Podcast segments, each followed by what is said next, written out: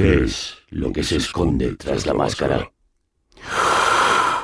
¿Por qué no puede entenderse nuestro mundo sin máscaras y enmascarados? ¿Por qué nos fascina tanto el incontrolado y rebelde sin rostro?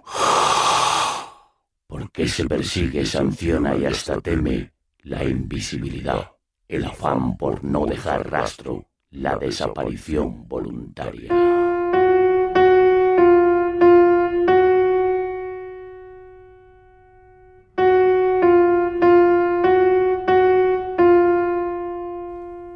Máscara, según la RAE. Figura que representa un rostro humano, de animal o puramente imaginario, con la que una persona puede cubrirse la cara para no ser reconocida, tomar el aspecto de otra o practicar ciertas actividades escénicas o rituales. Traje singular o extravagante con que alguien se disfraza.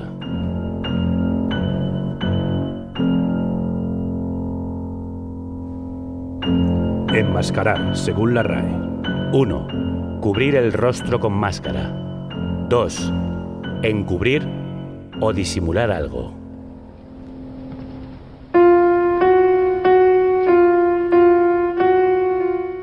¿Me da la contraseña, por favor? Fidelio. Muy bien, señor. Esa es la contraseña para ser admitido. ¿Pero podría decirme la del interior de la casa?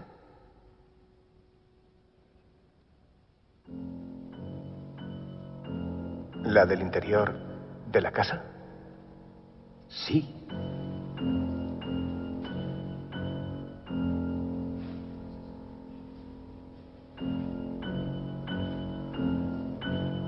Lo siento, Yo me temo que la he olvidado. Eso es lamentable, porque aquí no nos importa si la ha olvidado o si nunca la ha sabido. Por favor, sea tan amable de quitarse la máscara.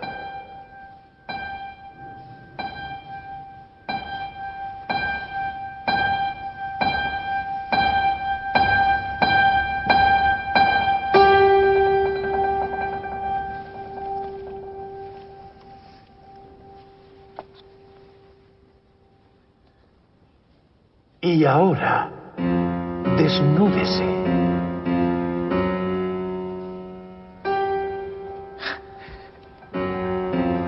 ¿Qué?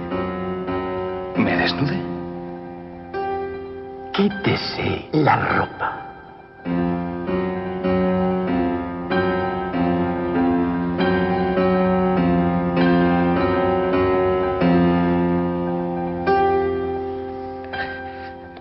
Señores, por favor.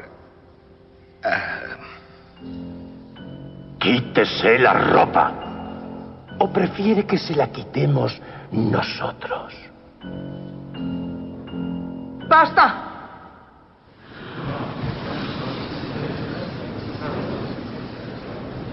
Dejad que se vaya. Tomadme a mí. Estoy dispuesta a espiar su falta.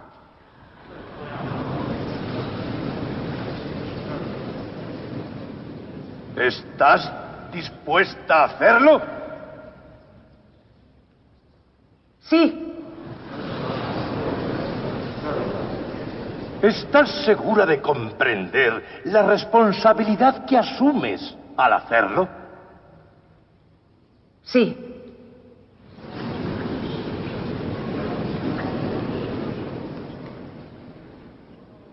Muy bien.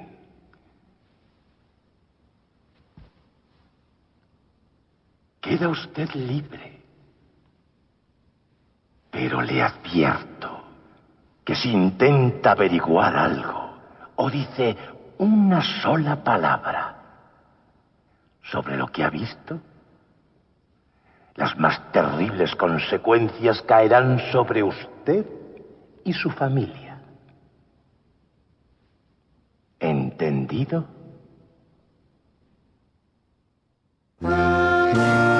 Welcome to Carne Cruda, the album. Join us for danger, excitement, innovations and... Emitiendo desde los estudios Cudi para toda la galaxia. En colaboración con el diario.es. Carne Cruda. La República Independiente de la Radio.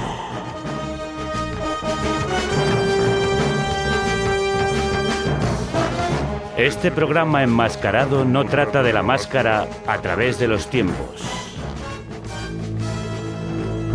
Trata de la máscara como representación simbólica, que explica un lenguaje del poder y el control social, pero también el de sus opositores.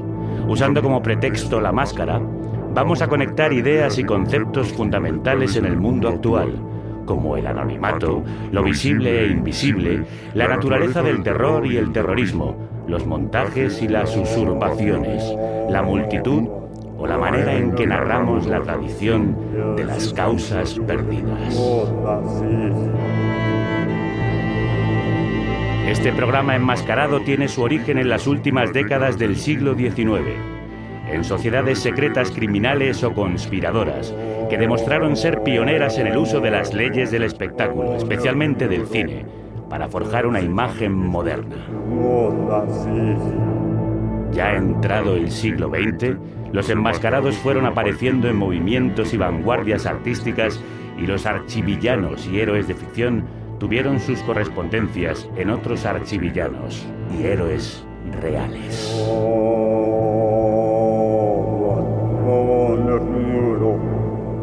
Este programa enmascarado es el anarquista Buenaventura Durruti, atracando un banco chileno en 1925, oculto tras un antifaz de cuero y apuntando al aterrorizado cajero, con una Colt de 38 milímetros en cada mano.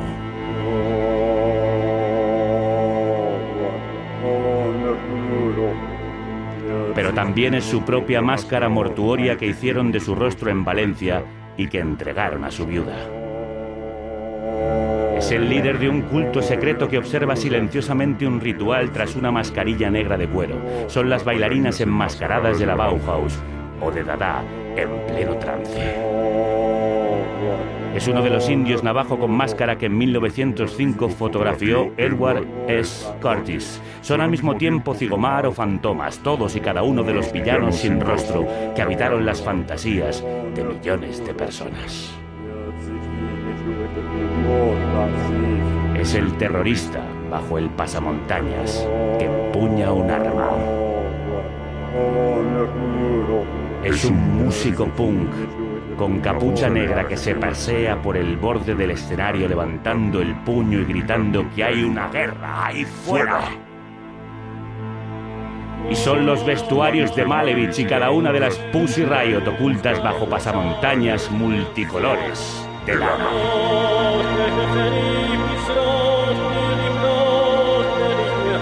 Es en definitiva una historia de nuestro tiempo contada a través de la cambiante figura del enmascarado, ese eterno acompañante de nuestros sueños y obsesiones, miedos y pasiones, una pesadilla, un sueño hecho realidad, un símbolo o la sombra que siempre fue.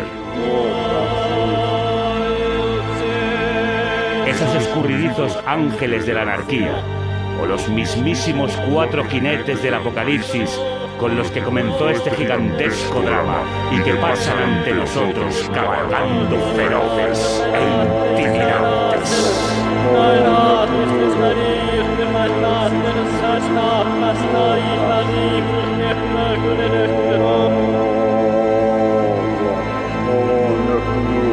Contra la pared, hijos de puta. ¡Open against the wall,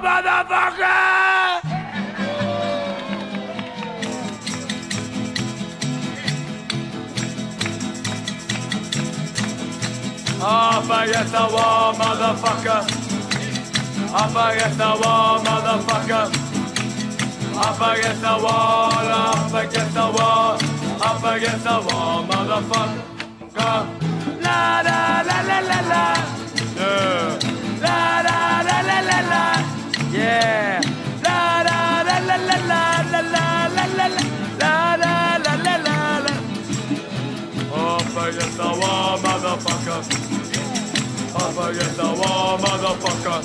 Crudos y oscuros días, bienvenidos a la República enmascarada de la radio, que emite desde el subsuelo gracias al ejército de sombras que hacéis posible este baile de máscaras del comando itinerante formado por Eva Abad López, el Zorro Tomillo, la Capitana Muñoz, Pat Caldiana, Rocío La Máscara Gómez, Celtia Spider-Woman y Darth Crudo.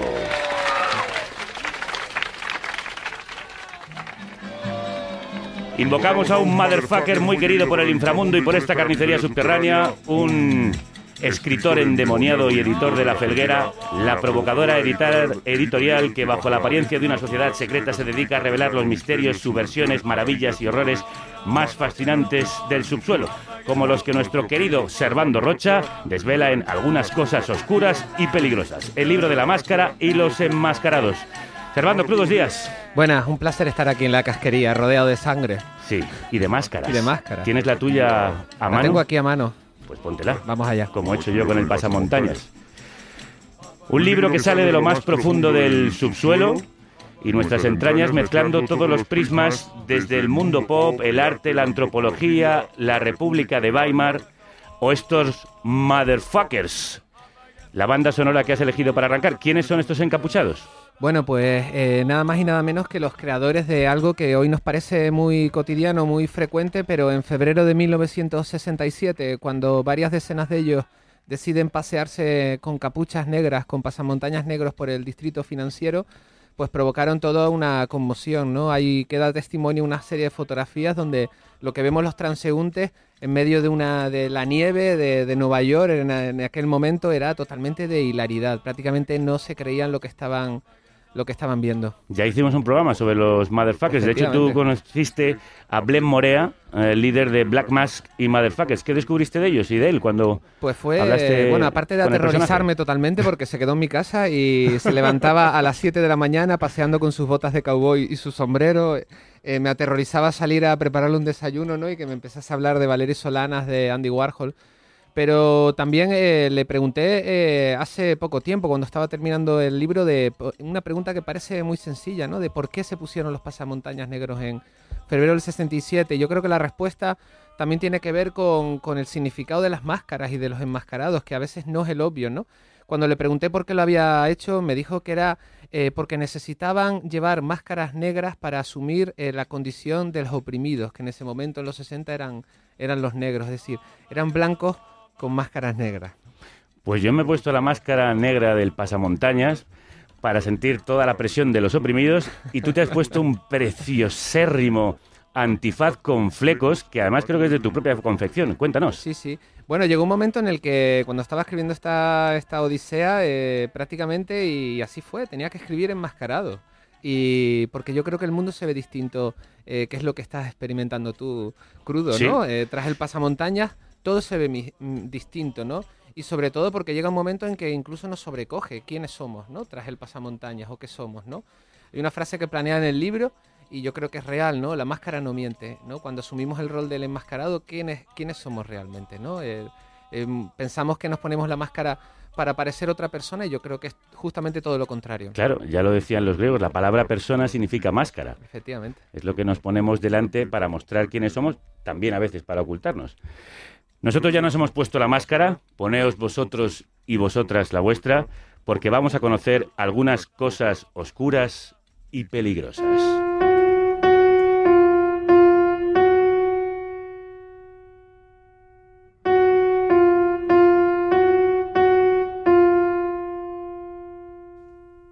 Estás a punto de atravesar un camino inhóspito y lleno de sorpresas, donde nada es lo que esperas que sea.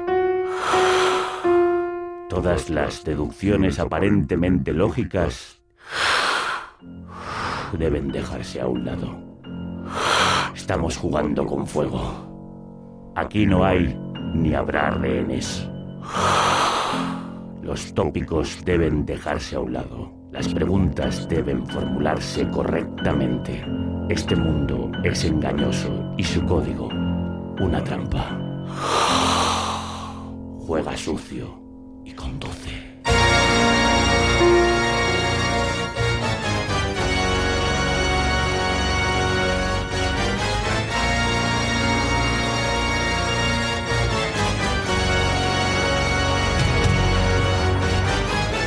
el fantasma de la ópera, otro gran enmascarado. La máscara, como acabas de recordar y como decía Wilde, nunca miente, pero ¿qué cuenta de cada uno de nosotros y de nuestra sociedad? Yo lo que intenté sobre todo era contar una historia de nuestro tiempo, ¿no? Desde mediados del siglo XIX hasta ahora mismo, ¿no? A través de un objeto pequeño, porque yo creo que en todo lo que he escrito siempre hay algo que es muy común, ¿no? Que es contar grandes historias a partir de objetos pequeños, ¿no? Aparentemente pequeños, ¿no? La máscara, en mi caso, y yo creo que muchísima gente que nos está escuchando, nos ha perseguido, ¿no? Está en nuestras fantasías, siempre nos fascina, ¿no? Nuestros héroes y heroínas muchas veces aparecen bajo el signo del sin rostro, ¿no? Incluso hoy en día, ¿no? Porque no solamente quise hacer un libro que tiene que ver con la antropología, ¿no? Con los chamanes, ¿no? Con las transfiguraciones en enmascarados, ¿no? Sino de alguna manera contar temas que son rabiosamente contemporáneos, que tienen que ver con esa idea que cada vez es terroríficamente más cierta, ¿no? Que es desaparecer es un crimen. Hoy en día es imposible desaparecer, ¿no? Ya sea de las redes sociales, entramos inmediatamente en ficheros de alta seguridad, nos prohíben la entrada en determinados países cuando no hemos dado nuestros perfiles en las redes sociales. ¿Por qué de alguna manera se convierten en peligrosos aquellos que no adoptan una identidad concreta, ¿no? Ahora que nos acercamos en febrero a los carnavales, ¿no? Que fueron la fiesta y siguen siendo en algunos lugares la fiesta por antonomasia de la subversión y prohibida totalmente, ¿no? Porque aquí en Madrid se emitieron bandos donde se prohibían que determinados enmascarados entrasen, por ejemplo, en las tabernas. Hoy en día yo creo que podemos entenderlo de muchas maneras, ¿no? Pero yo creo que esa idea del carnaval como suspensión de leyes, donde todo es posible mientras sucede el carnaval, sigue estando presente, ¿no? Sí, y donde se subvierten los papeles, porque el mendigo puede hacer de rey y el rey a veces tiene que disfrazarse de mendigo. Totalmente, es el mundo al revés, claro, el mundo al revés. Es de la destrucción de las clases. Por eso era tan perseguido y considerado peligroso. Aunque mantiene alguna subversión en algunas partes del mundo, ha perdido parte de esa peligrosidad que sí está en las máscaras. ¿Por qué se mueren los enmascarados la máscara? ¿Hay distintas motivaciones? Pues yo creo que muchas veces tiene que ver también con los cambios históricos, ¿no? Porque, por ejemplo, uno de los grandes descubrimientos que fui haciendo, y así arranca el libro, ¿no? Es unos primeros enmascarados que a mí me fascinaron absolutamente.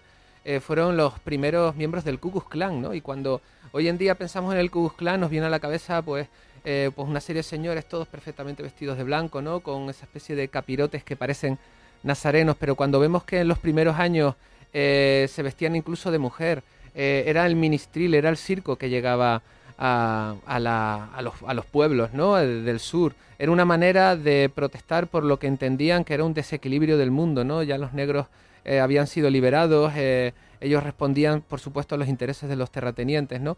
Pero tiene que ver con lo que comentábamos del carnaval. Es tremendo cuando se leen las primeras crónicas de los primeros linchamientos y aparecen una serie de personajes totalmente excéntricos, excesivos, vestidos casi de hechiceros, llevando música, y de pronto los negros pensaban, no se podían imaginar que se trataba de una banda terrorista, ¿no? Ellos pensaban que era el carnaval que había llegado a la ciudad, y por lo tanto, mientras sucedía ese carnaval, las leyes, como hemos dicho antes, quedaban suspendidas, y era el momento en el que se cometían las primeras agresiones, ¿no? Esta es la otra historia que no nos cuentan de esos movimientos, ¿no? Ya totalmente institucionalizados, y en el caso del Ku Klux Klan, cuando llegan a un gran descubrimiento, que es: necesitamos, para ser totalmente veraces ya en pleno siglo XX, con el cine, con el espectáculo en marcha, cuando de pronto se estrena la película de Griffith, El nacimiento de una nación, sí, deciden todos de manera deliberada convertirse en un ejército perfectamente con uniformes, ¿no? Y no esa imagen que a mí me parece totalmente delirante y fascinante de aquellos primeros años.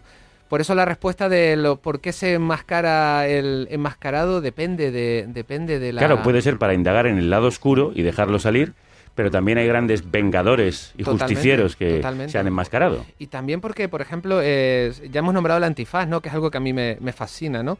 Y es curioso porque es verdad, ¿no? Durruti entra con una pistola en cada mano a atracar un banco en Chile, ¿no? Pero llevaba un antifaz de negro de cuero. Hoy en día nadie iría al BBVA, al Santander, para atracar con un antifaz, porque sería fácilmente reconocible.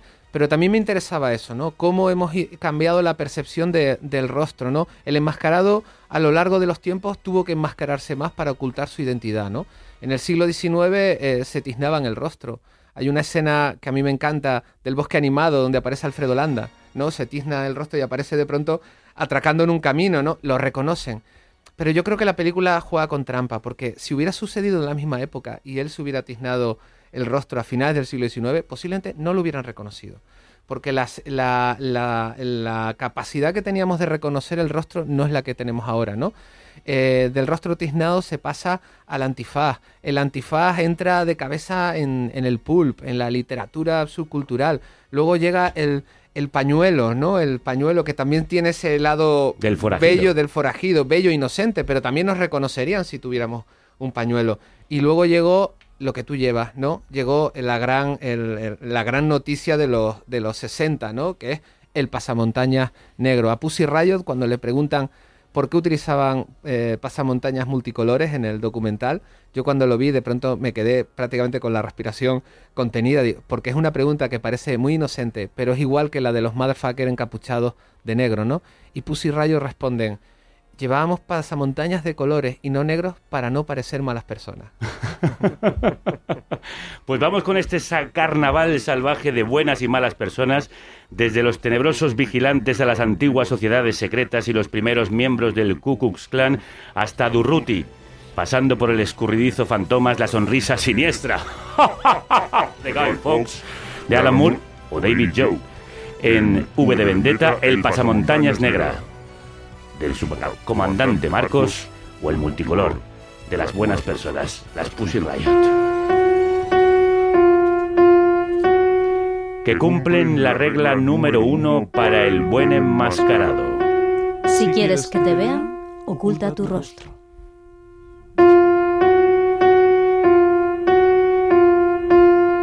Regla número 2: si quieres devolver el golpe, haz real tu fantasía. Regla número 3. Si quieres llegar hasta el infinito, empieza con el cero.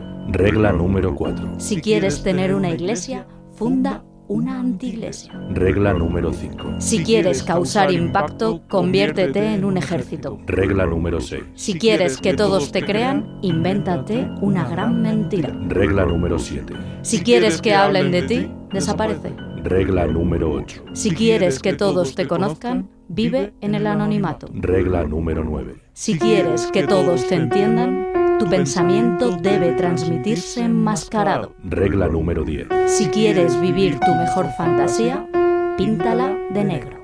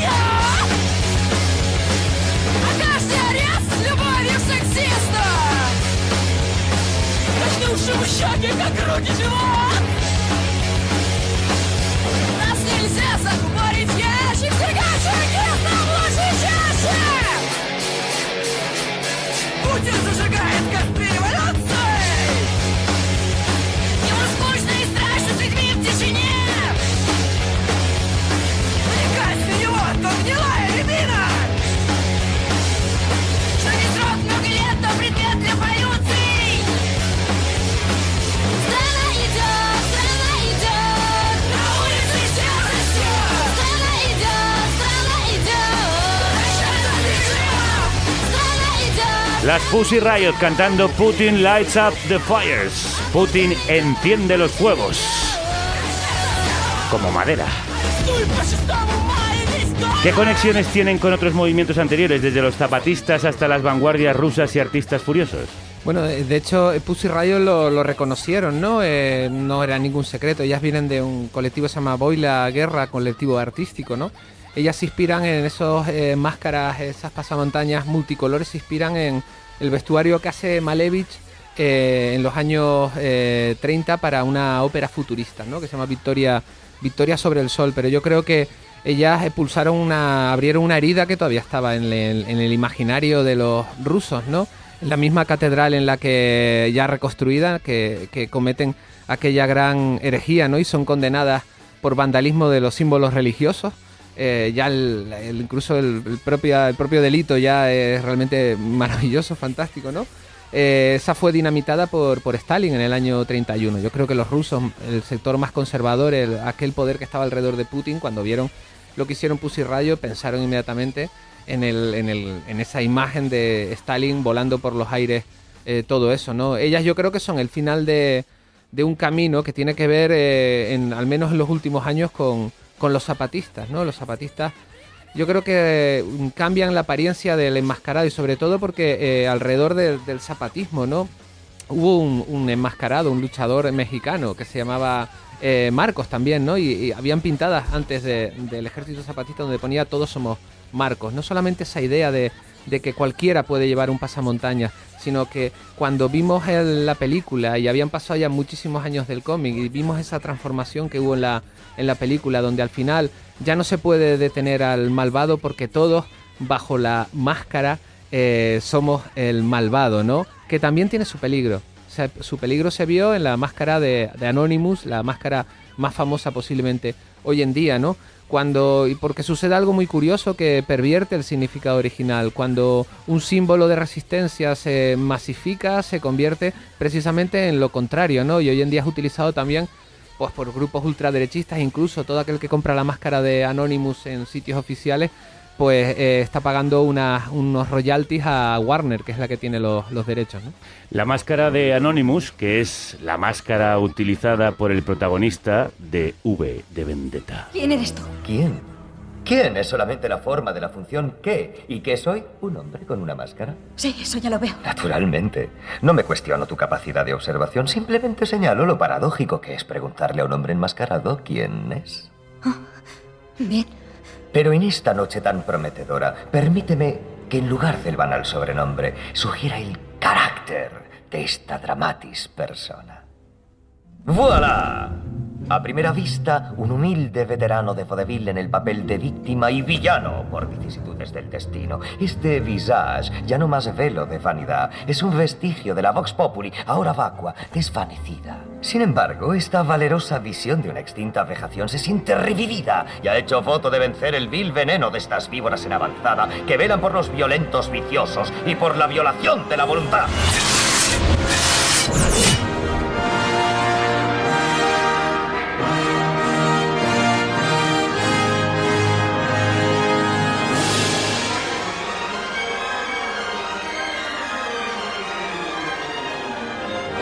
V de Vendetta, personaje dibujado por Alan Moore que se inspira en la historia de Guy Fawkes y la conspiración de la pólvora para hacer caer el sistema británico. V de Vendetta, cuya máscara, como contaba Servando Rocha, recuperó y popularizó el movimiento Anonymous contra la estafa bancaria, movimiento que después se ha descontrolado para tener ramificaciones también en la ultraderecha. Por cierto, que creo que hiciste una acción subversiva en los cines a propósito de la película V de Vendetta, casi un enmascaramiento. Sí, de alguna manera, cuando estaba escribiendo esa parte, recordé, porque, bueno, en el pasado se han hecho muchas cosas, ¿no? Pero recordé cuando se estrenó esa película, ¿no? Yo me acuerdo que fui al día del estreno, yo era muy fan del cómic, ¿no? Y el día del estreno lo que hice fue cambiar el taco de hojas, pues de donde se cuenta la sinopsis, ¿sí?, por uno exactamente igual, pero que no era exactamente igual porque cambiaba el texto, ¿no? El texto era rabiosamente contemporáneo, no hablaba de dinamitar el Parlamento británico, sino de dinamitar nuestro propio Parlamento, ¿no? Entonces fue súper gracioso cuando estaba sentado en los asientos antes de empezar la película y veías a todo el mundo leyendo la sinopsis, y a mitad de lectura empezaban a hablarse entre ellos, extrañados, ¿no?, con el ceño fruncido, como diciendo, ¿qué es esto?, ¿no?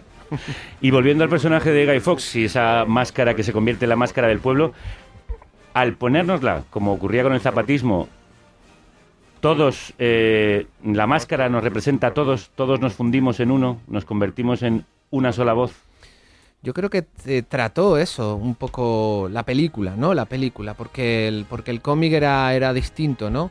Y sobre todo porque muchas veces aquello que nos representa es algo muy sutil, ¿no? En este caso, Dave Joy, que fue el dibujante de V de Vendetta, de pronto toma una máscara que muy parecida a las máscaras de Arlequín, un poco también de Conde de Montecristo, y simplemente lo que le hace es la sonrisa alargarla un poco más, ¿no? Y de pronto yo creo que eso es lo importante de la máscara, ¿no? De esa sonrisa totalmente sádica que tiene su expresión en el cómic y también en la película, cuando está en lo alto de un tejado, de un edificio, y empieza a sonar una música, ¿no? Y empiezan a explotar pues los iglesias, tejados techos de algunos edificios financieros y demás, ¿no? Pero yo creo que hay que andar un poco, es un terreno un poco peligroso, porque es verdad que al tener una máscara, ¿no? Una máscara iguales, todas las personas nos iguala, ¿no? Pero igual yo creo que ha pasado con los últimos grandes enmascarados, que cada cierto tiempo se les saca a pasear, ¿no? Muchas veces como mero montaje, ¿no? Que es el caso del Bloque Negro, ¿no? El Bloque Negro empieza precisamente para evitar ser identificado, pero genera exactamente lo contrario, ¿no? Si se hace por motivos de seguridad para evitar que entren infiltrados, los infiltrados simplemente se tienen que poner una máscara y ya son bienvenidos en el grupo, ¿no? Yo creo que muchas veces por eso son las reglas que aparecen en el libro, ¿no? Y si quieres que hablen de ti, mantente en el anonimato. Creo que las reglas del espectáculo hoy en día son muy sutiles, ¿no? Y todo lo que... Igual que el tener rostro, es mejor no tener rostro, ¿no? Y entre esas contradicciones que contabas está también la de estas máscaras que empiezan siendo un elemento de transgresión y lucha política contra el sistema, pero acaban convertidas en parte del sistema, como ocurre, por ejemplo, con la máscara de V de Vendetta, que ayudó a engordar las arcas de Warner, compañía de la película, indignando al propio creador, Alan Moore. Totalmente. Bueno, incluso enmascarados, a mí me fascina Fantomas, ¿no? Yo creo que parte del libro es un tributo a Fantomas, ¿no? Pero de pronto cuando llega Fantomas en los años 60 y se estrena en sitios como la Unión Soviética o Japón, es curioso lo que genera entonces, ¿no? Porque se crean bandas de enmascarados que imitan a Fantomas, de hecho se ponen los nombres de Fantomas y con esos nombres cometen todo tipo de atracos, de robos, un poco emulando a sus héroes de ficción, ¿no?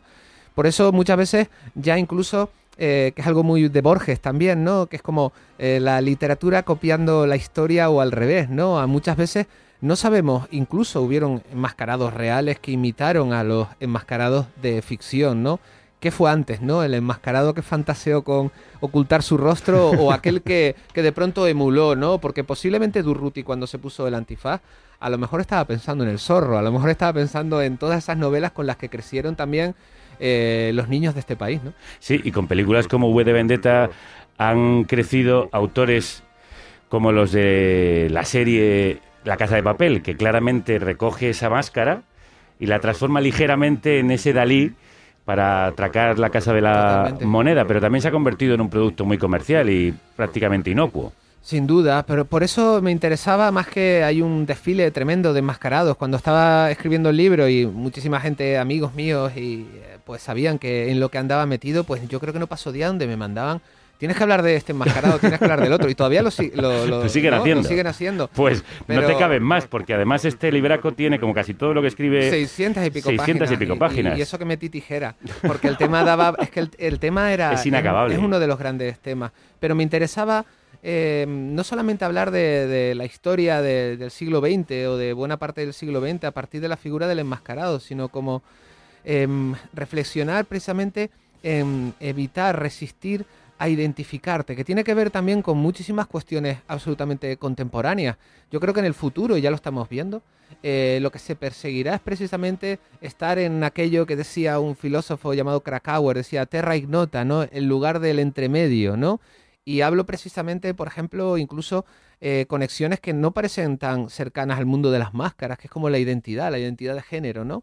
Yo creo que en el futuro aquellos que estén en un territorio fronterizo y no quieran identificarse, ¿no? No solamente con el sistema binario, ¿no?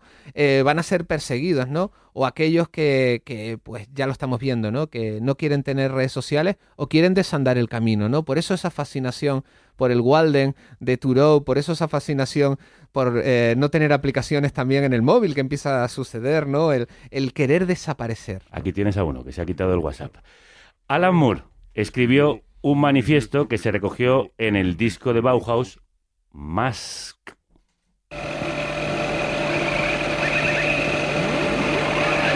Oraciones para ídolos paganos, podría decir cualquiera que viera el vídeo de Mask. La portada del disco, las letras y sobre todo el extraño manifiesto que aparecía en su carpeta interior y que estaba firmado por una desconocida logia, la Brill Bar Lodge, bajo la que se escondía el escritor y guionista Alan Moore.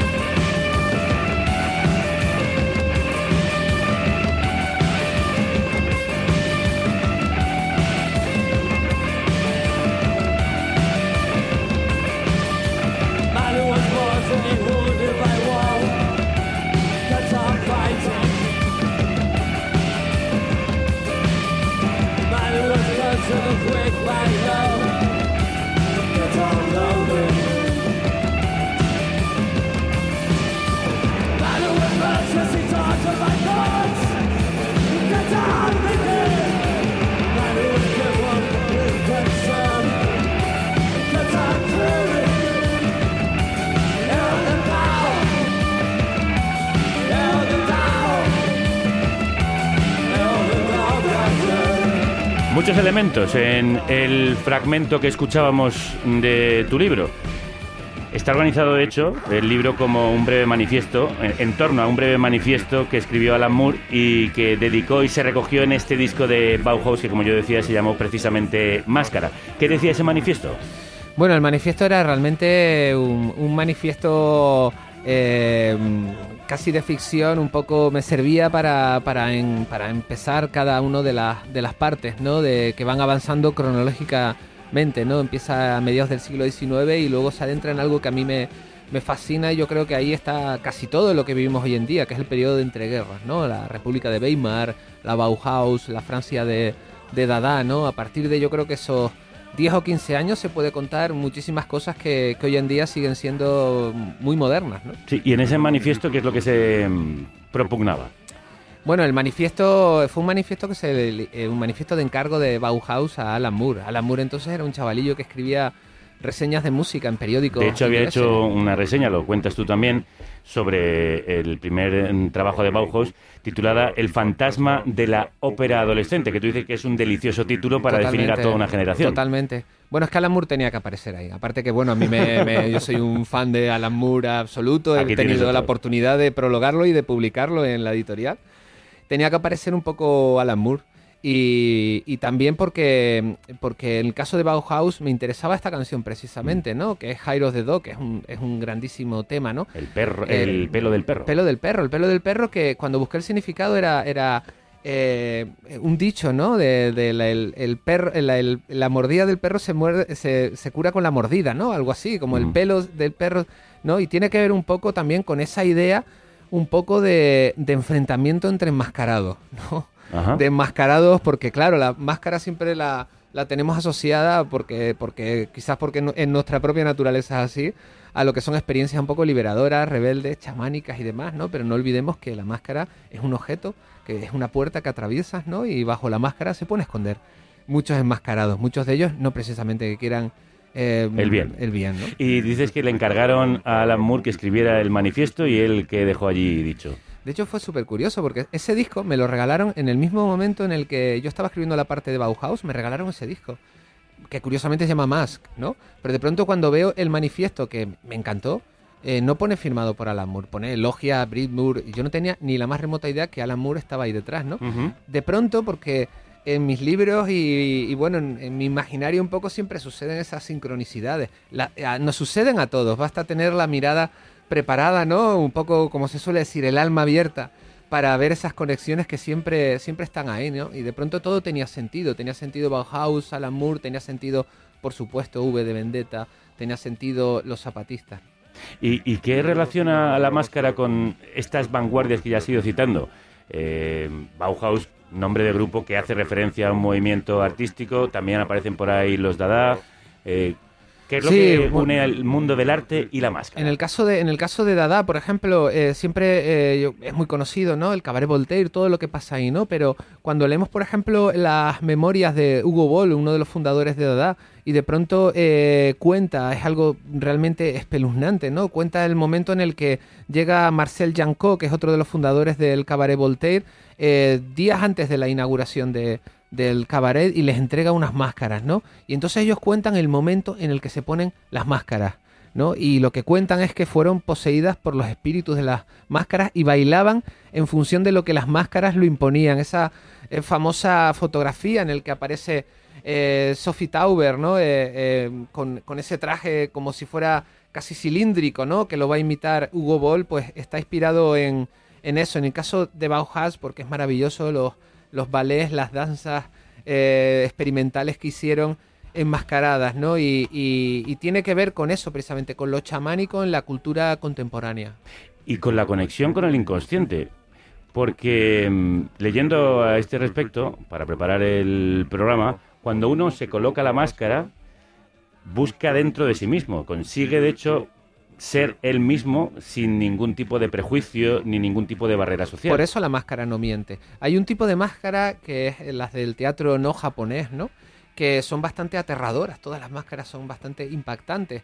William Butler Yeats, el poeta, estaba fascinado con eso, incluso hizo una teoría de la máscara, porque incluso en Japón son reverenciadas las máscaras del teatro no, porque pueden ser bastante peligrosas, porque la persona que se los pone asume el espíritu, que suele ser un espíritu demoníaco, guerrero, ¿no? Y también conecta con unas máscaras que a mí me parecen de las más fascinantes, ¿no?, y son las menos frecuentes de ver, que son las máscaras de los inuit, ¿no?, de las indígenas de Alaska, ¿no? Ellos preparaban las máscaras, los propios mascareros les infundían poder a esas máscaras, y las máscaras tenían una función concreta para el ritual. Una vez que terminaba el ritual, las máscaras eran destruidas.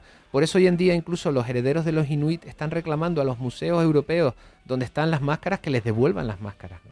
Sí, esa máscara que sirve para indagar en lo más profundo de nuestros instintos, nuestras pasiones, nuestros deseos, y que por eso luego se desvela a través de ese baile chamánico, trance. Por eso siempre se habla de los bailes de máscaras. Claro, de las mascaradas, que eran los grandes lugares para el cortejo, ¿no? Incluso aquí, ¿no?, en España, ¿no?, las grandes mascaradas, donde el gran terror era que entrase la policía, la autoridad, ¿no? Incluso las crónicas de la época decían, bueno, entra la autoridad, podía encontrar ahí desde reyes, aristócratas, ocultos bajo las máscaras, y la peor pena, el peor castigo era, por supuesto, que todo el mundo se identificase, que saliera de los lugares oscuros y que se quitase la máscara, ¿no? Porque era la gran norma que no podía transgredirse, ¿no? Porque con la máscara podemos hacer lo que deseamos y no hay responsabilidad. Hablabas antes del poeta Yeats y también indagas en otro poeta, en T.S. Eliot.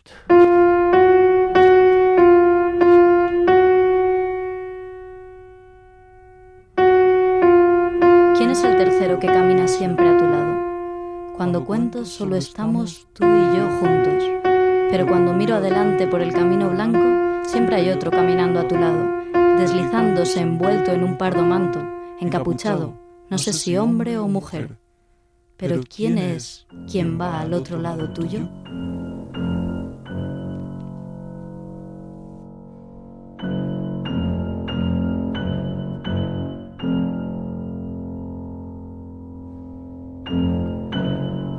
¿Quién es ese tercero encapuchado que siempre camina contigo, del que habla T.S. Eliot en La Tierra Baldía y a quien tú dedicas el libro, Servando? T.S. Eliot vivió ese poema que está en La Tierra Baldía, lo que dijo el trono, casi como una maldición, porque él decía, no puedo desapegarme de ese poema. Él cometió una gran osadía que todos los poetas en su época se rasgaron las vestiduras, que era explicar el poema. Hay notas al pie. Y él lo explicó de una manera maravillosa, que yo creo que es el inicio del libro. De hecho, el libro en un principio se iba a llamar Lo que dijo el trueno, ¿no? Y él cuenta en las expediciones antárticas de Shackleton, por ejemplo, se dice que aquellos que están en condiciones extremas, en medio del frío, en territorios donde casi es el final del mundo, ¿no?, o era el final del mundo antes, ¿no?, sentían o tenían la sensación de una presencia, ¿no?, de un tercero que los iba acompañando, ¿no? Yo creo que eso sigue existiendo, incluso aquellos que han vivido experiencias muy extremas, ¿no? Esa parte me pareció tan maravillosa porque habla de un encapuchado, ¿no? ¿Y por qué ¿Y quién crees que es ese encapuchado, ese tercero que nos acompaña? Hoy en día yo creo que es encender la tele, escuchar la radio, escuchar nuestros discos, películas, y no hace falta buscar mucho para aparecer de pronto ese enmascarado. Ese enmascarado muchas veces es la sombra de uno. Hay un relato que cuenta Michel Leiris, que era un surrealista, ¿no?, donde habla de un discípulo de una escuela de derviches que está obsesionado con ver el rostro de Dios, ¿no? Entonces le dice que el rostro de Dios lo puede ver si entra en un determinado templo y pasa la noche, ¿no? Una vez que pase la noche verá el rostro de Dios. Al día siguiente acuden, se encuentran a este discípulo en una esquina temblando, absolutamente aterrorizado, y le preguntan si ha visto el rostro de Dios, y él responde: sí, lo vi. La siguiente pregunta es: ¿y cómo era? Dijo: era mi rostro, era mi propio reflejo. Enigmático cuento que revela mucho, como la máscara, que nos revela quiénes realmente somos. Es nuestra sombra, efectivamente. Es otro que camina con nosotros. Nosotros seguimos caminando en busca de algunas cosas oscuras y peligrosas, como esta banda Enigma. Los Wild Boys eran una banda formada por adolescentes gays que practicaban rituales esotéricos de iniciación y poseían un fuerte código de lealtad. Los aspirantes debían pasar terribles pruebas para ser aceptados, incluida la violencia física y la violación en grupo. Algunos eran considerados reinonas y novias de los más fuertes del grupo, y todos tenían apodos tomados de pequeñas novelas del pulp alemán de entonces. Una mezcla entre cultura tribal, sadomasoquismo e intrigas.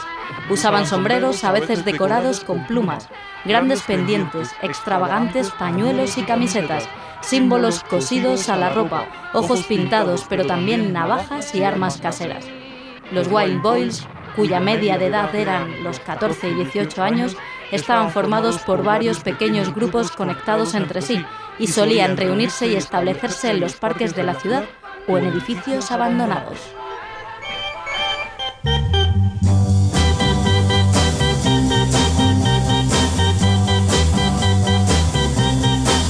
Too many teardrops for one heart to be crying. Too many teardrops for one heart to carry on. You're way on top now. Since you left me, you're always laughing way down at me. But watch out now, I'm gonna get there. We'll be together for just a little while, and then I'm gonna put you down here, and you'll start crying. 96 tears, cry. Escuchamos a la que Servando dice que es la mayor banda Enigma, Question Mark and the Mysterians, es decir, la interrogación y los misterianos. Pero antes tengo que preguntarte, vamos por partes, por los Wild Boys, esos adolescentes que hacían rituales iniciáticos y que utilizaban también la máscara como puerta de entrada. Los Wild Boys, porque están conectados con William Burroughs y los Chicos Salvajes, ¿no? Pero sobre todo me interesaba porque son un producto de esa etapa fascinante, ¿no?, de esa época fascinante que es la República de Weimar, ¿no?, donde, que aparece en mi libro en muchísimas ocasiones. Yo creo que todo lo que sucedió ahí, y por ejemplo el caso del cine expresionista alemán, determinadas películas, un poco prejuzgaban, ¿no?, preparaban para lo que iba a aparecer en los años 30, ¿no?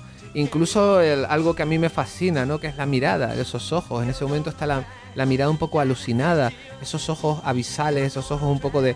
que en la época se hablaba de morfinómanas, ¿no?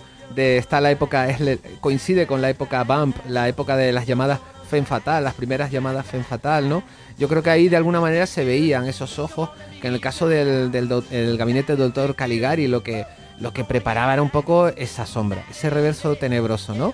Que todavía incluso aquellos que reflexionan sobre qué pasó en la Alemania en los años 20-30 se preguntan, ¿no?, ¿qué pasó ahí? Donde en un mismo lugar, en la noche, en cabaret, estaban los futuros nazis, ¿no?, con aquellos que como los Wild Boys, ¿no? Sí, esos Chicos Salvajes... que supongo que también tienen mucho que ver con el mundo del sadomasoquismo y el erotismo enmascarado. Sí, bueno, ellos está claro que hay un homoerotismo ahí enorme, ¿no? En las poquísimas fotografías que se hicieron de ellos, ¿no? Y sí me interesaba, porque claro, evidentemente tiene que aparecer el sado, ¿no? Las máscaras de cuero negras, el bondaje, toda esa imaginería que también está conectada con ese mundo que también fascinó a gente como William Seabrook, que eran personajes. William Seabrook conoció a Aleister Crowley, estaba fascinado con la magia, estaba fascinado con el canibalismo. William Seabrook. La moraleja de... ¿Quién es William Seabrook? William Seabrook fue un escritor, él escribe The Magical Island, él crea el término zombie. De hecho, la película I Walk Zombie es un tributo a su libro, ¿no? Pero es terrible cuando leemos la experiencia de William Seabrook, íntimo amigo de Man Ray. Las famosas fotografías sado, bondaje de Man Ray fueron inspiradas por William Seabrook, ¿no? De pronto William Seabrook consigue cumplir su sueño, que es, le dicen que hay una determinada tribu en una determinada isla donde todavía sigue practicando el canibalismo, y él va allí, espera el momento en el que va a cumplir su fantasía. Y como siempre pasa, y la realidad, sublimamos todo en la fantasía, prueba la carne, y cuando le preguntan qué le pareció, dice, bueno, sabía como apoyo, pero poca cosa. Y tiene que ver... Con algo que yo he hablado en el libro, lo he llamado negrofilia, que es esa fascinación que tenían en los años 20-30 por intentar capturar, tener, en eso entran las máscaras, ¿no? Por eso André Breton y todos los demás estaban fascinados por las máscaras centroafricanas, porque consideraban que en África, en determinados lugares muy remotos entonces, ahí se guardaba lo que era la esencia de la autenticidad, de la libertad, ¿no? De la magia, ¿no? Cuando ya realmente ya había pasado todo prácticamente, ¿no? Y esa fascinación, esa sublimación que tiene que ver incluso con Josephine Baker, cuando de pronto, ¿no? La bailarina llega a Montmartre o llega a España, aquí nos visitó, ¿no? Y leemos las crónicas entonces y son absolutamente terribles, ¿no? Decían que era una salvaje, la mulata del Mississippi, actuó aquí en Madrid, ¿no? Esa sublimación que teníamos por ese, en el fondo era la mirada colonial, un poco de buscando el buen salvaje, pero tenía que ver también con las máscaras y los enmascarados, con esas máscaras que nos permitían llegar a territorios que con la razón eran imposibles alcanzar, ¿no? Sí, volvemos a insistir en la idea de encontrar el subconsciente a través del enmascaramiento. Y hablando de enmascarados, dices que Question Mark and the Mysterians, de quien estamos escuchando 96 Tears, 96 lágrimas, fueron la mejor banda enigma. ¿Por qué? Es que fueron una banda realmente fascinante. Bueno, yo creo que todavía siguen tocando, ya tienen muchísimos años, pero siguen tocando. Sobre todo porque cuando ves los primeros discos, incluso la promoción que tenían, ellos fueron el primer grupo, a mediados de los 60, ¿no? El primer grupo que en su promoción era la antipromoción. Casi no habían datos sobre ellos, ¿no? Incluso del propio cantante no tenía un nombre, hoy en día sabemos el nombre, pero su nombre era simplemente una interrogación, que es un poco algo bastante moderno y muy contemporáneo, ¿no? Ellos casi que inauguran prácticamente esa idea de si quieres que te conozcan, que es un poco Bansky, ¿no? También, ¿no? Si quieren que te conozca, permanece en el anonimato. Bueno, de hecho, ha habido grandes bandas que han sido conocidas por su anonimato. Desde Daft Punk, con quienes terminaremos, a los predecesores y quizá padres de todo esto, que son los Residents. Totalmente, claro, totalmente. Nunca se ha sabido quiénes son y ha sido el enigma mejor guardado de la historia y probablemente lo que ha hecho, aparte de su fascinante música, que sintamos este asombro y esta fascinación ante ellos. Estamos hechos de misterios y siempre nos atrae el misterio. Y en una sociedad tan transparente y tan expuesta como la nuestra, ¿dónde está la máscara ahora? ¿Cuáles son nuestras máscaras? Bueno, hay muchas máscaras, ¿no? Las redes sociales es una máscara, ¿no? El hater se comporta como hater fingiendo ser otra persona, ¿o es realmente lo que es, ¿no? Yo creo que es realmente lo que es, ¿no? Pero el no rostro también es peligroso, porque, por ejemplo, en el caso del terrorismo, ¿no? Que aparece en mi libro, ¿no? La figura del pasamontañas negro, ¿no? Estaba asociada con grupos armados, con grupos terroristas o incluso determinados rostros, como el último gran archivillano, casi de ficción prácticamente, que fue Bin Laden, ¿no? Que incluso creo recordar que tenía un lugarteniente, que tenía un garfio en la mano, ¿no? Yo cuando vi eso dije, es que parece sacado de una novela, ¿no? Hoy en día eso ya nos pertenece, es un anacronismo, nos pertenece a otra época, ¿no? Ahora el terror no tiene rostro, precisamente. ¿Pero es posible desaparecer en una sociedad como la nuestra? Yo creo que es imposible, de hecho se va a penalizar cada vez más. La desaparición tiene un precio, ¿no? Porque siempre se nos dice siempre en las novelas de misterio, en las novelas policíacas, que los crímenes son perfectos. Nunca son perfectos, ¿no? Siempre dejan huellas, siempre dejan rastros. Pero yo creo que empezará a ver el futuro de la gente que quiere seguir siendo rebeldes, precisamente desandar ese camino, ¿no? Esa sospecha de que esa sobreexposición nos ha llevado a un mundo en el que precisamente estamos sobreexpuestos, ¿no? Donde tenemos que estar siempre identificados, comunicados, localizados, ¿no? Y habrá quienes, y ya están empezando, a hacer esa rebelión que es precisamente la de querer nada más y nada menos que desaparecer. Rebeldes Bestiales era el siguiente grupo de la lista de canciones enmascaradas que nos ha traído Servando Rocha. El espíritu Dada, inyectado desde Detroit, encontró su nuevo hogar de rock and roll en Radio Berman. Desde el ritual de destrucción de televisores hasta el infame incidente de sesos de cordero en el Fan House y otros cientos de noches, Radio Berman no se cansó de intentar traspasar los límites del rock como arte performativo. En 300 actuaciones nunca usaron ni siquiera la misma lista de canciones. Y la noche en la que Rob masticó una calavera de sesos de cordero crudos y los escupió al público del Fan House, la banda triunfó donde lo hicieran los conceptualistas antes que ellos, y donde los punks fracasaron después, en escandalizar a su público más entregado.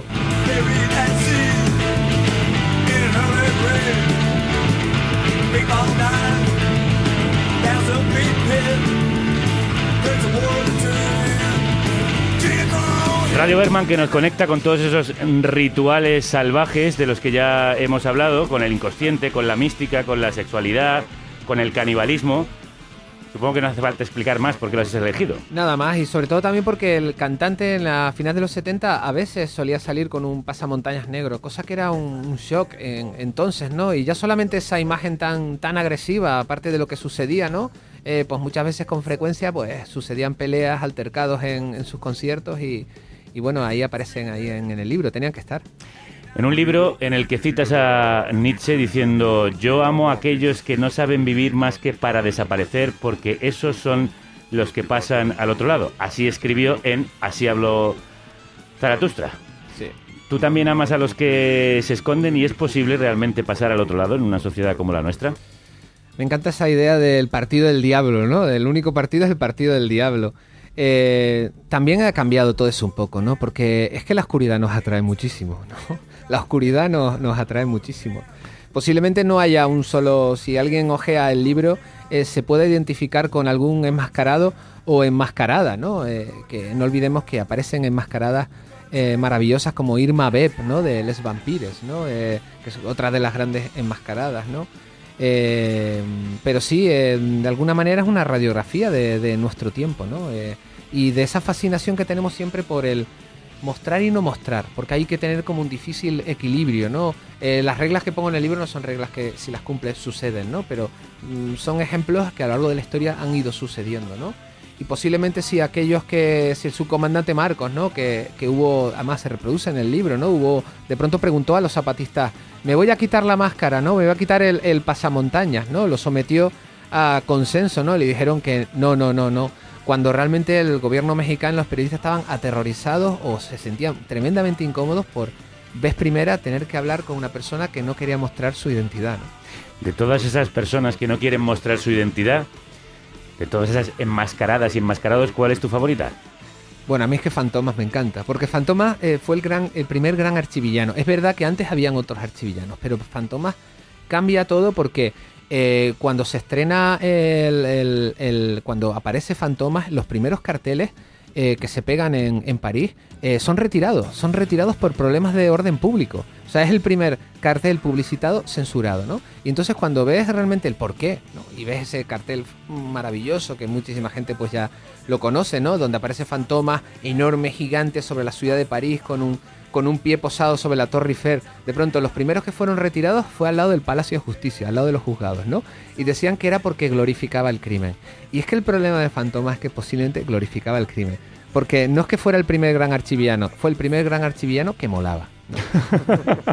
Y mola mucho el libro de Servando Rocha y los archivillanos y archivillanas, y también las heroínas y héroes que aparecen enmascarados en algunas cosas oscuras y peligrosas.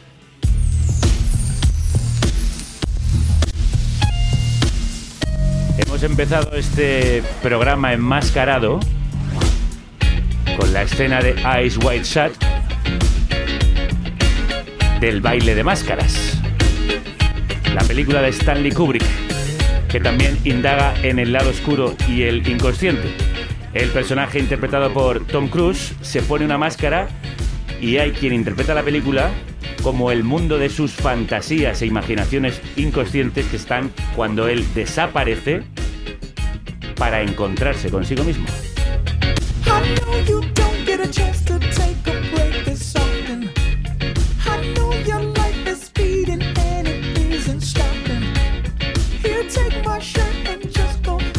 El baile y el trance son otra forma de encontrar ese yo interior y profundo. Daft Punk lo saben bien, los enmascarados con los que despedimos a Servando Rocha, que desaparece ahora de esta carnicería, pero esperamos verle pronto con una nueva obra extraída de lo más profundo de nuestros deseos. Gracias, jinete enmascarado. Un placer estar aquí. Me quito la máscara por el momento.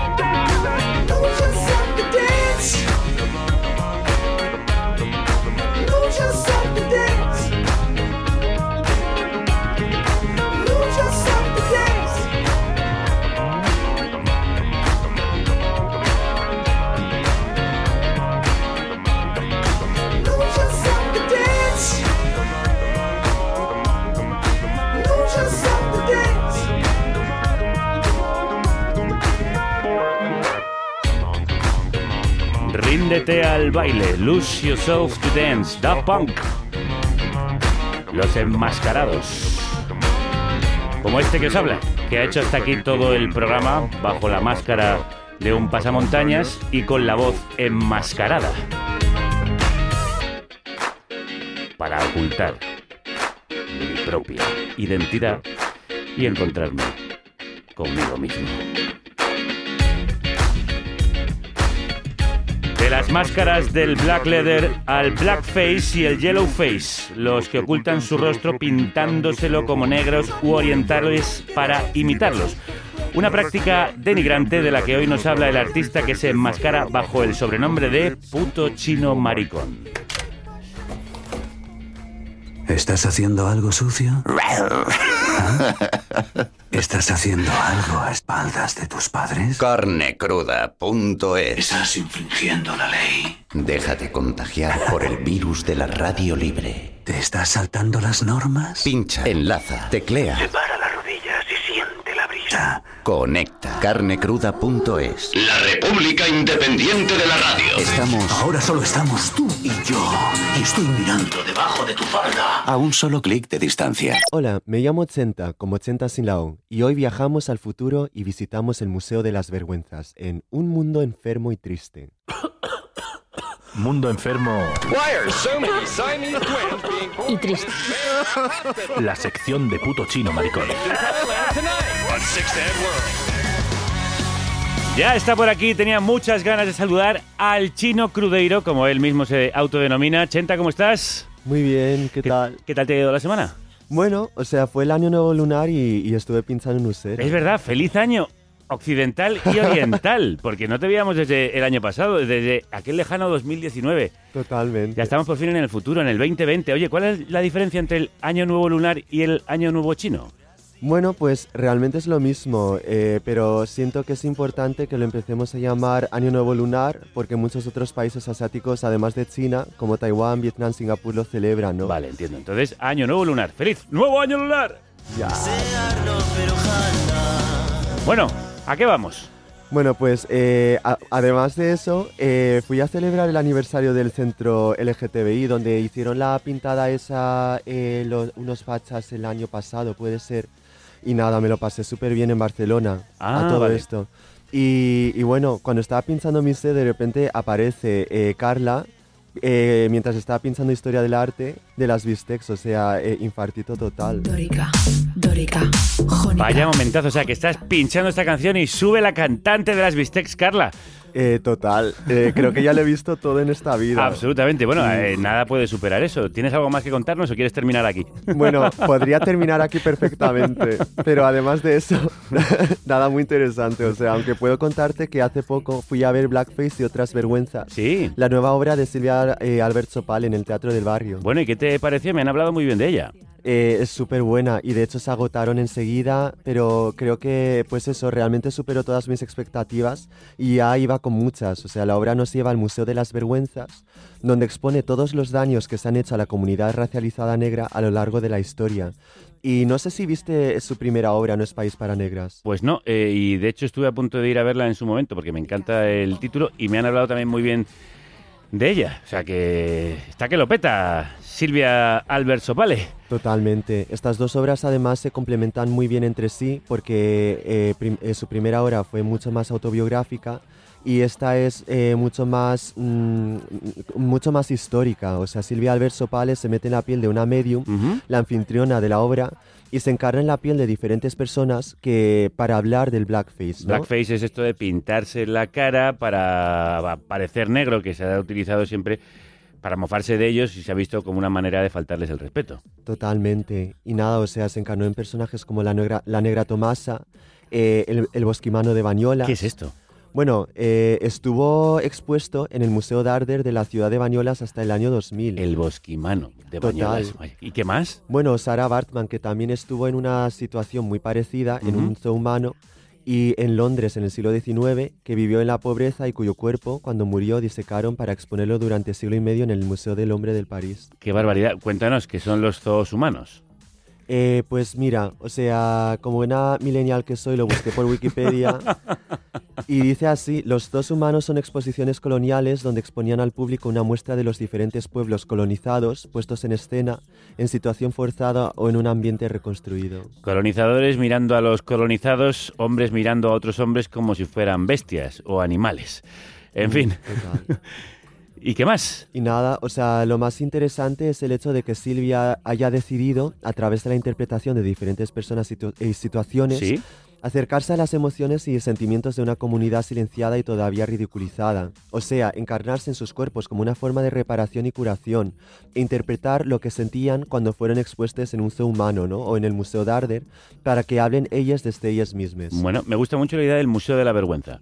Totalmente, por favor. Y hablando de eso, me acordé de Whoopi Goldberg, quien tiene una colección personal de Americana Negra. Quería preguntarte sobre tu colección de Americana Negra. Tienes una gran colección personal. Yo lo llamo Negrovilla. Una gran cantidad de imágenes racistas, blackface. Es evidente que se hicieron para burlarse de los negros. Ni siquiera creo que haya sido algo tan profundo. ¿En serio? Tengo esto del restaurante con Chicken Inn. No creo que pensaran, ahora vamos a joderles. Creo que fue más bien, qué gracioso. Sí, lo que pasa es que cuando una sociedad es racista, la gracia a veces se hace a costa de esas personas racializadas. Total. Supongo que este es el tema de hoy, Chenta. Sí, pues partiendo de esto mismo, hice un ejercicio personal de continuar la colección del Museo de las Vergüenzas de personas racializadas, añadiendo algunas figuras asiáticas que suelen estar obviados. Ah, entonces es tu... chinobilia. Mi chinobilia total. Uh-huh. Y bueno, y de lo primero de lo que vamos a hablar es del caso de Afong Moy.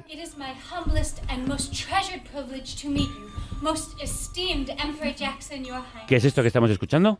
Bueno, pues acabamos de escuchar un extracto de la obra de teatro The Chinese Lady, La Dama China, en la que, partiendo de una idea parecida a la de Silvia Albert Sopale, en la que da voz a... una figura histórica que ha sido silenciada, uh-huh, el dramaturgo Lloyd Su y la directora Mina Morita intentan recrear este momento de la historia desde la perspectiva de Afong Moy.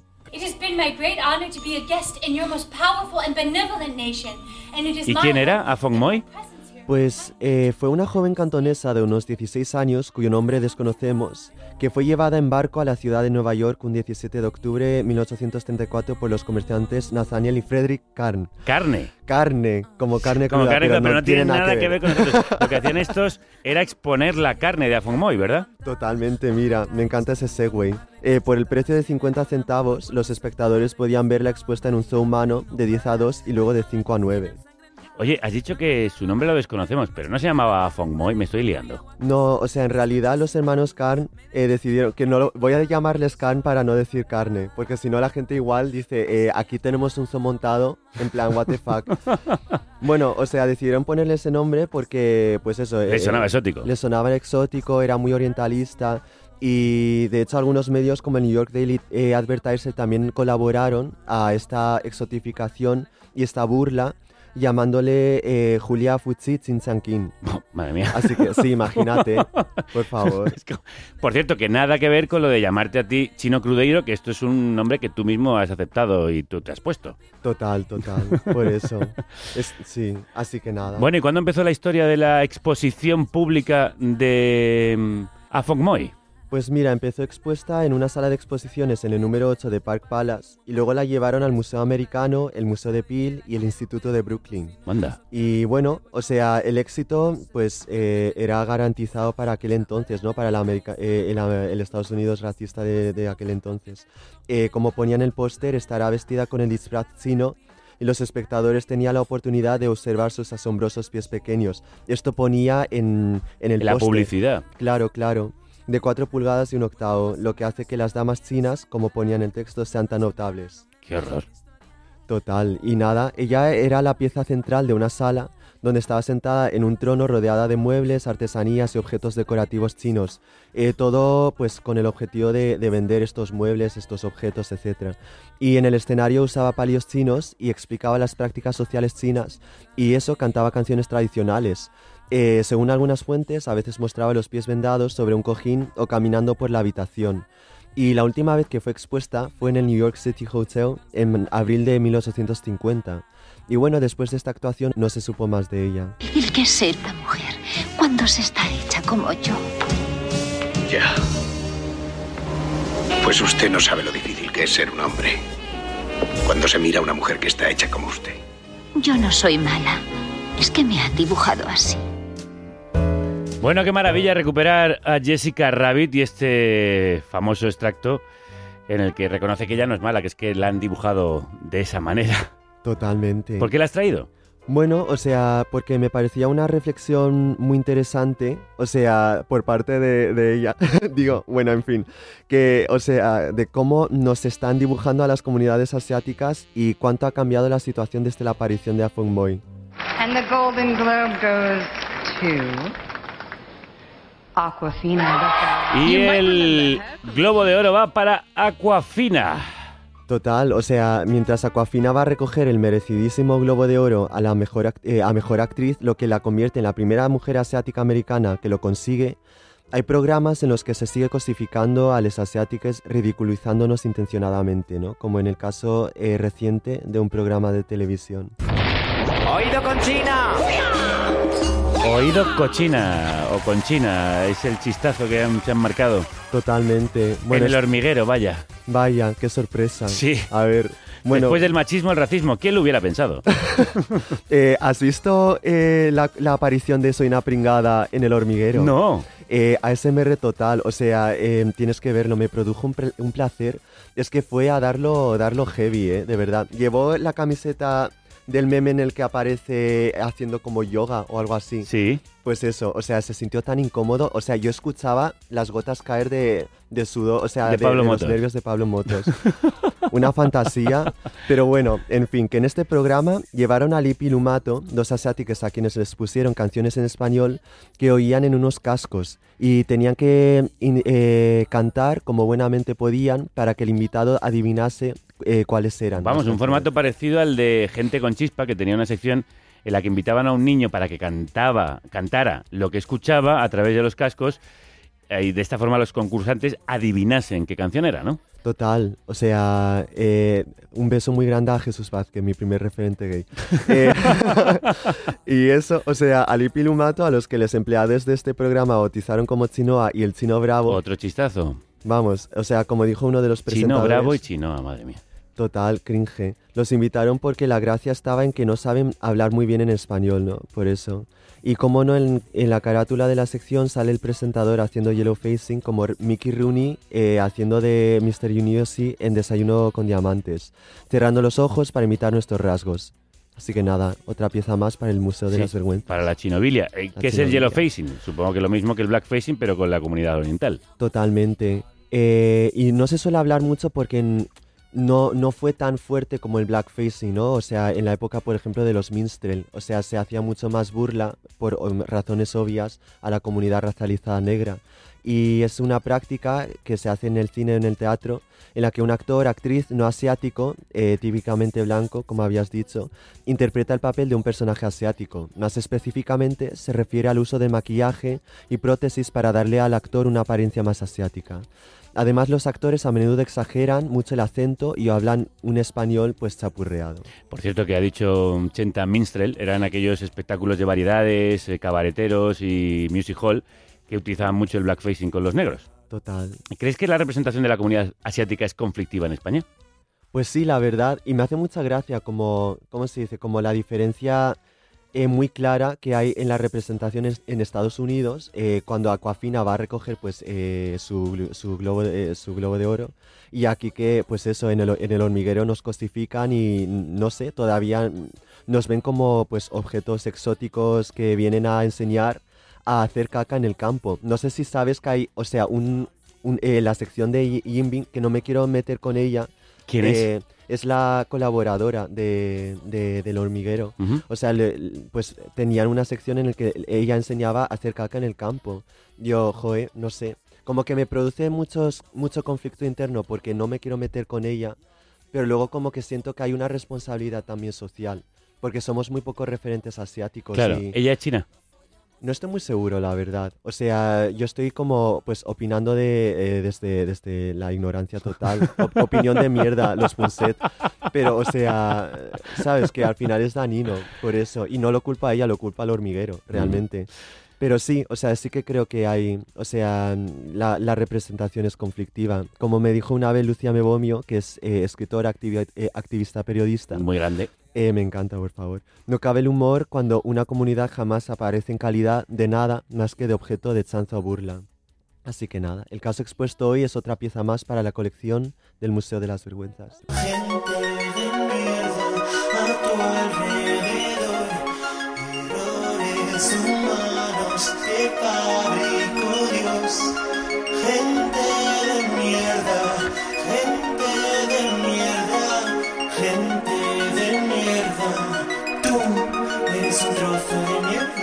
Dedicado a todos, todes y todas las que han participado en esos museos de la vergüenza y que faltan el respeto y la dignidad a las razas distintas a la suya.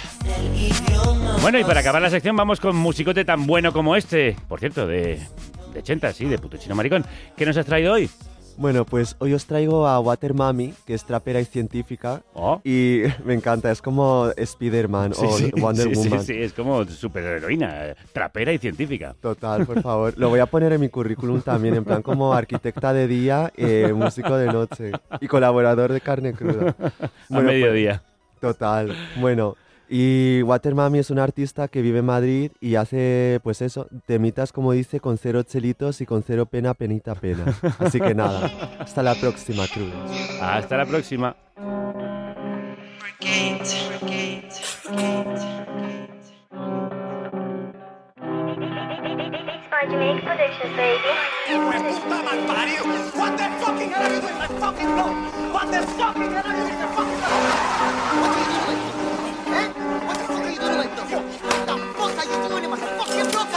Yo estoy contendiendo para no apuñalarle, que le haga la cara contra el suelo, boom. Y si le doy un golpe lo lleva a la corte, va de bandolero y lo mira en YouTube. Yo sigo esperando el fin del combate, somos vieja escuela, somos los ningunos. No quiero un empate, quiero que se mate, no sabe que vivir así no es la cool. Es un envidioso y le da hasta su vida. Monta tu página, no sé cómo el mierda se sabe intimida. Es un par de gritas, parda de su novia, pero es una pobre niña. Se cree un gánster, pero esto payasería. No era solo ruina. Me debe mi pasta y cena kebabs. No me dio mi pasta, le voy a pegar. Pero si te presta, se te pone brasa. Se gasta tu en pizza, las tiene fiatas. No tiene mi pasta, pero la pilla. No me da mi pasta y se la gasta. Pero si te presta, se te pone brasa. Hasta tu pizza, las tiene fiatas. Dice que son tus chavales, pero son gente con quien te fumas porros. Dice que son de los tuyos, son los que te venden si llegan los tombos. Dice que no te caíste, pero yo te veo en el suelo, mi loco. Dice que tú eres real hasta la muerte, pero eres un fe que lo sabemos todos. Es un envidioso y le da asco su vida. Mucha cocaína, no sé cómo el mierda se hace aún te intimida. Es un par de litas. Parda de su novia, pero es una pobre niña. La jodió la vida. Él se cree un gánster, pero esto payasería. Nena, solo ruina. Pena, penita, pena, das. Pena, penita, pena. Pena, penita, pena, das. Pena, penita, guapísimo esto de Water Mami. Pena, penita, pena. Water Mami, que es negra, ¿no? Sí, sí, o sea, y a mí me encanta toda su música. De hecho, solo tiene 2 temas colgados en Spotify. Y la verdad es que me emociona mucho ver que se está creando también una escena creada por personas racializadas, ¿no? Megan Mercury, por ejemplo, que es una artista queer, racializada y negra también. Esta Navaja, que hace una especie de bedroom pop, no estoy muy seguro si es así, si no, corrígeme, Navaja. Y no sé, o sea, o por ejemplo, ay, ¿cómo se llamaba? Ay, se me olvidó su nombre. Bueno, se me ocurrirá. Pero, o por ejemplo, que metan a Afrojuice, a Miss Nina en el Sonar. O sea, es que está habiendo como un cambio nacional muy fuerte y buah, me emociona muchísimo, la verdad. Pues a nosotros también que nos lo cuentes y que nos pongas un poco al día con temazos como este. Pena, feca, pena, penita, pena, das. Pena, penita, pena. Pena, penita, pena, das. Pena, penita, pena. Más de real y no cuela, das. Siempre fuiste un feca, feca, pena, penita, pena, feca, pena, penita, pena, feca. Mota cocaína.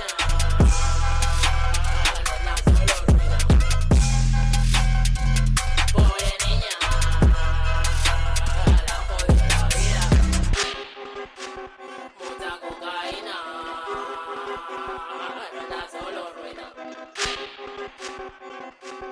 niña,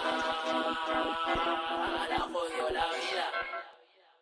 Ay, penita nos da a nosotras terminar el programa. Pero antes, Chenta, ¿te has acordado del artista que no recordabas? Sí, se llama Vicious Gata.